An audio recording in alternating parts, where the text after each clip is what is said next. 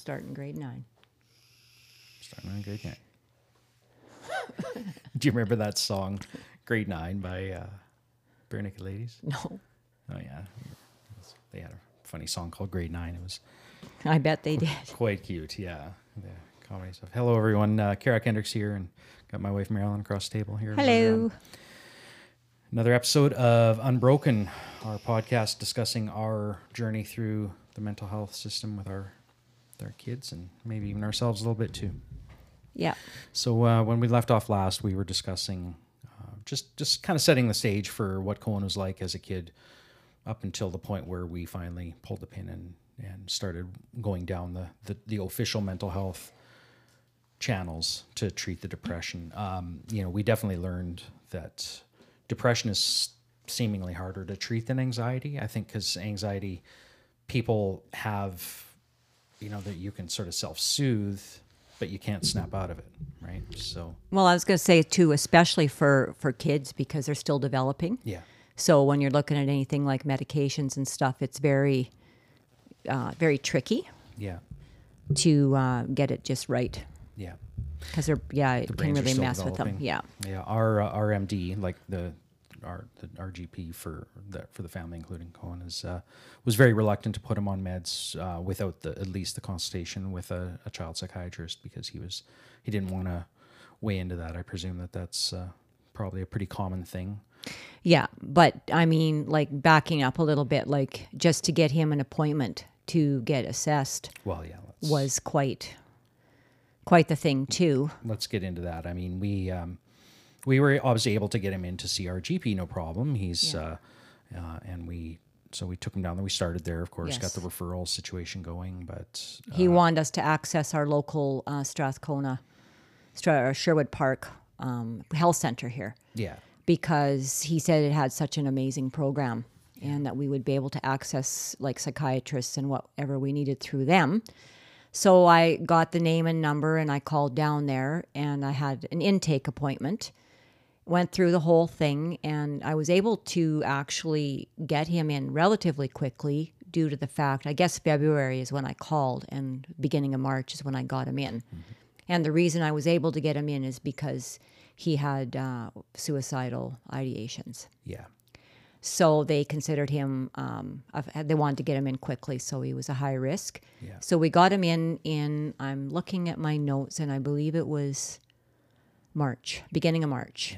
So we got in to see someone. Just uh, pause to a sec too. Whenever you're dealing with these situations, we learn don't hold anything back. Oh, Don't- no. Don't dismiss anything, um, because, like in the case in point, because we we told the truth about his, you know, uh, potential suicidal ideations and plans. That helped us get It did. uh, work or uh, support sooner than if we had just said our, our child is you know not well, quote unquote, right? Yeah, no, definitely. Um, we went down to the appointment Yeah. together as a family.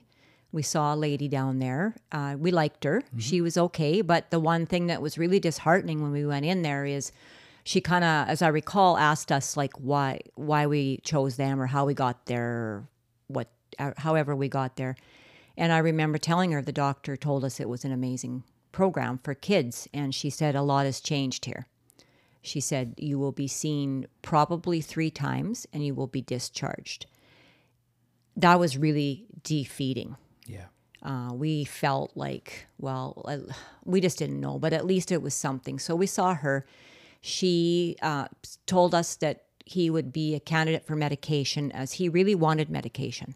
He expressed this to her quite clearly. We were a little apprehensive about it. We had some experience with it with the other um, daughter, so we kind of knew what was up there, but he really wanted it. And so we talked with her, and she said she thought that would be okay. So we we left there. Uh, the other thing was is you could only get an appointment every three weeks, which really leaves a person, anybody that's struggling with this stuff, it leaves you just so hanging, like you just don't know like what you're going to do because your child is suffering and you only can be seen every three weeks. So we we did we booked another appointment. We took him back to our family doctor, and he reluctantly prescribed us Cipralex. Yeah. So he said, but he said, I really want you to stick with this system because you're likely to get him into a psychiatrist a lot quicker than if he was to try and put him on a wait list. Yeah. I think he did put him into the PCN, but at this point in time, he told us to stick with where we were. And uh, we could utilize these outreach programs if we needed somebody in the meantime. So if he, we were in an emergency, there was two, one on the north side of Edmonton and one on the south side of Edmonton. And that's where we went. We went home. So we went and got the medication, and off we went from our family doctor. The next appointment came along, and I hadn't heard a confirmation to see this counselor at the Sherwood Park Hospital. So three weeks came, I called. Uh, she said, You don't have an appointment. I said, I have the card with the, everything on it. And she's like, Well, I'm sorry, we don't have it down here. So another three weeks. Yeah. So six weeks in between. So defeating. I It mean, was just brutal. three weeks is not enough, and I'm not. I'm sure you're going to get to this, but we also found that well, we were told that we couldn't jump in and out of the system. No, you can't. It's So, double dipping. because we each had benefit plans through our jobs. Um, we definitely had coverage for psychology, private psychology. But basically, if they found out that we were doing that in between the three week appointments, that they would kick us out of the public system. yes. But we did it anyway. Yeah. Well, yeah. Screw them. Yeah, we took him and plus we also utilized the outreach programs which i would let everyone know that actually i mean they for what they are you just go in you see somebody different each time you go in but they do take you in and do an assessment and they kind of help you work through goals and stuff it's it's something in between if you're really struggling other than taking them to the stollery and the emergency department which we did several times we did that, down the road yeah so um, yeah Ooh, yeah. What a journey. Yeah. So we got him on the medication, and I had some notes down here that uh, he had a terrible time starting on the medication. Yeah. We ended up in an emergency with him in the stollery. Every time we started him on medication, he would he would be sick, It drove up his anxiety and like, like irrationally too. throwing up all the time. At this time, yeah, his his moods went to depression, but when we would try to get him on them, it's almost like the body was trying to like overcompensate for the depression somehow. That's how I perceived it anyway. And yeah, it would just just make him awful. Yeah, and I uh, we might want to just add to it this time. We did see a dramatic change in friends. Yeah. He pared down his friends. He cut out a lot of his just buddies, pared his circle down to a select few. Yeah. Spent never watched TV. Spent time by himself all the time. He always had his hoodie on, his hood up, earbud in his ear. Uh, he was very obviously depressed at this point. We went through, I was just counting here, about nine different medications. Jeez. Yeah. Uh, Some of them, a lot of them, I'd say six or so of them, they're a four to six week up and then a taper down. So this was a very grueling process for him. yeah. Uh, we did, I guess, eventually we did get to see a psychiatrist at the Sherwood Park Hospital about May 1st. We finally got in to see somebody. And he decided to keep Cohn on the Cipralex that his family doctor had him on, only he added um, a- additional drug called Risperdal. Or Spiridon. Risperidon or Risperidol, yeah, something like that. They added that one, and he gave us a prescription. Cohn really disliked this psychiatrist. I did go in and meet him. Um, I didn't like him either. Yeah. There was a psychiatrist in the room, and there was a psychologist. After the meeting, we went into the room with a psychologist, and I just want to say, quite frankly, he was a jerk Yeah. he was a jerk and he just he Cohn did not like him at all either and we left the appointment feeling like we hadn't really gotten anywhere with that situation we had to make a decision at this point whether we were going to stick with this guy at Sherwood Park Hospital or if we were going to just separate out of the public system and go private. So we we left it with them that we would call them back and let them know, and we talked it over as a family. And Cohn very adamantly did not want to spend time with this individual. So I called him back on the uh, beginning of the week and I told him we had decided to go to the private system. And his exact words were, So you're buying into that, are you? It was absolutely brutal. Yeah. It is not what I needed to hear. There was no support there. It was a slap. Yeah. Um, I told him that we were, you know, going to do the best we could and thanked him for his troubles and let that situation go. But um, I did follow up with his supervisor and got a call in there, and uh, she did. She told me that uh, her kind of her response was, "Well, that's just the way he is. He's been in the system for a long time." Yeah. Well, you can kiss my ass. No thanks. So we went to the private system at that point. Yeah. Yeah. But I mean, you're never totally in a private or public system. This is more uh, like, you know, you, you there's the medication element of getting mental health support, and then there's the the talk side. And they always say that you know you- Definitely. y- one or the other ty- typically won't work like unless you're kind of through a if it's a short-term situation but in, in a situation like that you need you need a, a bit of the talk and a bit of the the meds often to kind of get through certain elements especially with depression because it's so hard to come out of it so yeah we did end up um, jumping into the the, the private psychology side of things because we did have the coverage. We, again, we were very fortunate that we had uh, supportive jobs and and benefit plans that allowed us to to do that. Medications weren't an issue because they were always covered, Yeah. and uh, and visits too. And I just was going to say about this time, this was about in, in May. And I know he was having a lot of trouble in school, like he sitting in school with his anxiety. Yeah. Uh, he didn't want to be around people. Yeah, He was in the band in school and he, you know, had some commitments to play and he did, he ditched the band trip that year.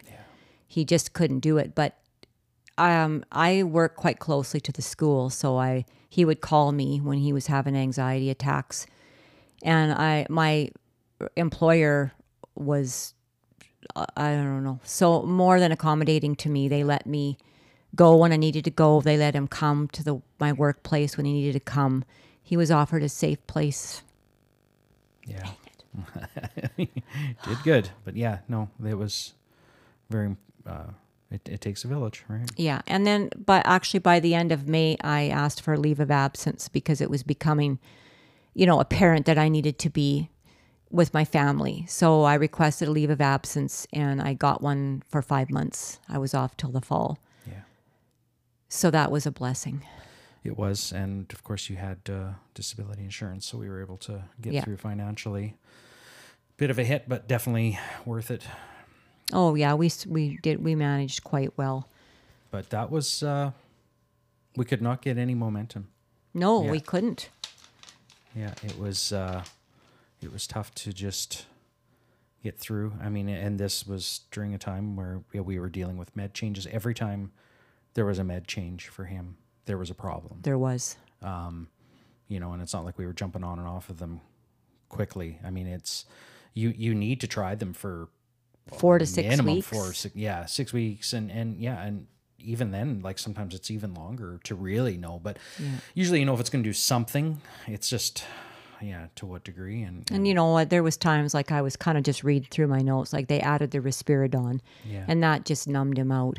yeah I mean, he hard. he couldn't even cry for God's sake. Yeah. Like he wanted to cry. I remember him telling me that, but I just can't cry. yeah You know, it was terrible. yeah We were at this point on a list for the uh, at the PCN, the Primary Care Network, uh, waiting for a psychiatrist, and I I remember calling them a couple times, and that's another thing. Like, don't give up, keep calling, keep trying.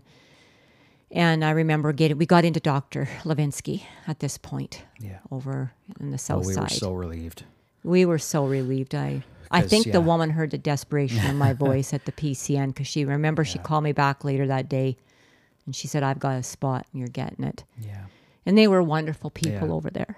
yeah they were um, that was a, a really good feeling because it was felt like finally and and the place itself was well it was like a child psychiatry Yes, wing, right he so was, it, yeah. it felt like you were in the place that you should be in even though he was you know in his teens he was still a kid and yeah they the staff was just amazing They were amazing.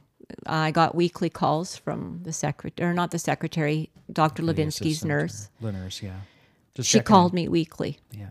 I swear to God, she Yeah. was an angel. These are the the this it's it's people like this and it's situations like this that you know basically kept us doing this podcast because eh, you can't get through this stuff without a bit of light here and there. Um, You can't. you know and and really and and the, unfortunately it's it's almost like an 80-20 rule like you know let's say 20% of the situations and people you encounter are bad and they make up about 80% of your experience and your you know your the feelings of defeat. Yeah. but uh, they were great. Yeah They were really good to us there, and we he took us through a lot. He eventually uh, recommended that Cohn go to the hospital, yeah.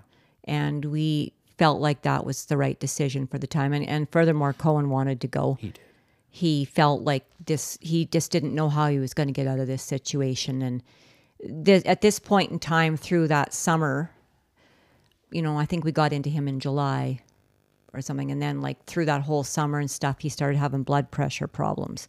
yeah And that was, was- that was weird that was weird. Yeah, we just one visit there, his blood pressure was through the roof, like pretty high, and yeah so then they started this whole investigation, and they found out that his uh, cortisol levels were high. yeah I don't. know, We were in the Stollery, and then specialists and whatnot, and yeah turns out that it's um it can happen when you're have like clinical depression yeah because you're always in anxiety mode, I guess. yeah it's a good uh, benchmark to see if you're clinically depressed or just more like short-term situationally depressed i think Yeah, and that kind of like came out later on when he went to the hospital. But we were on the wait list for the Royal Alex for, I would say, from August till November yeah when he went in. yeah So um, I called there every week. yeah They told me to. Yeah. And that's probably why we got him in so Yeah, soon too. Dr. Levinsky's office told me just keep calling, call every week. I'd call every week until finally we got him in in November. Yeah. So three months. Yeah. And by this time you had actually gone back to work. Yes.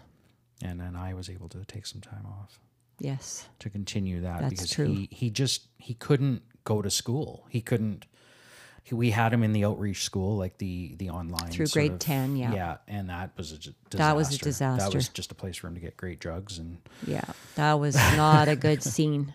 The, and not again, not the fault of the teachers. Nope. they were awesome. They were awesome, but it was just that clientele. You know, a bunch of other kids also having problems and with varying degrees of parental support and situations too. Yeah, the schools, like even in grade nine, the Clover Bar School and that, they were very good. They tried. The yeah, teachers at the outreach school f- through the grade 10, yeah, they really tried too. So he was taking his high school, his grade 10 at home. Yeah. Well, he was supposed to go into the school some. I guess he went in some because he was he did. But just for go and- mischief purposes. well, yeah, and he'd either have panicky sort of anxiety problems or just not doing anything. I guess. No, and that came that came into another whole aspect of something I don't think we're going to get into, but he did end up getting into some, you know, a circle of friends that were less than good for him. yeah. And so that's another whole area of something that we're not going to discuss, but Well, no, because it it doesn't really provide any No. sort of thing. But the, again, these are the things that parents and you know carriers need to watch out for. Is at least we were kind of on it by this time, and when we observed the change in friends, yeah, then you know we knew it was just part and parcel of the situation. yeah. So then yeah, about November we admitted him into the Royal Alex. Yeah, and I think he felt some relief. And in in his video that you guys will see, yeah, we did the video of him with his blessing. He helped pick the pictures. You'll see videos of him actually in the hospital and what it was like there. Just Yeah. give you an idea of, of some of the journey and struggle that he went through. yeah, So he was in the hospital from November. Well, he was in there for a few weeks. yeah, Yeah, and then we ended up with get getting him the ECT treatments. yeah. The doctor. Oh, I was just gonna say, yeah. I mean, we're we're coming up on twenty minutes here. Maybe we should save this. Yeah, yeah. I think that's a good place to kind of stop the conversation and and uh, just kind of maybe regroup here, and then we can uh, get more into because the ECT thing is a it's a big thing and it's It a is a thing that a lot of people don't have a lot of knowledge about or experience with. So I don't want to rush through that. No, that's a big thing. Yeah. So let's uh, let's pause for now. Thanks for listening, everyone. Thanks, Uh, everybody. yeah, this is the Unbroken Podcast, and uh, tune in next time where we'll continue our story about Cohn and his journey through uh, mental health and all that jazz. Thanks for were. listening. You betcha. Take care.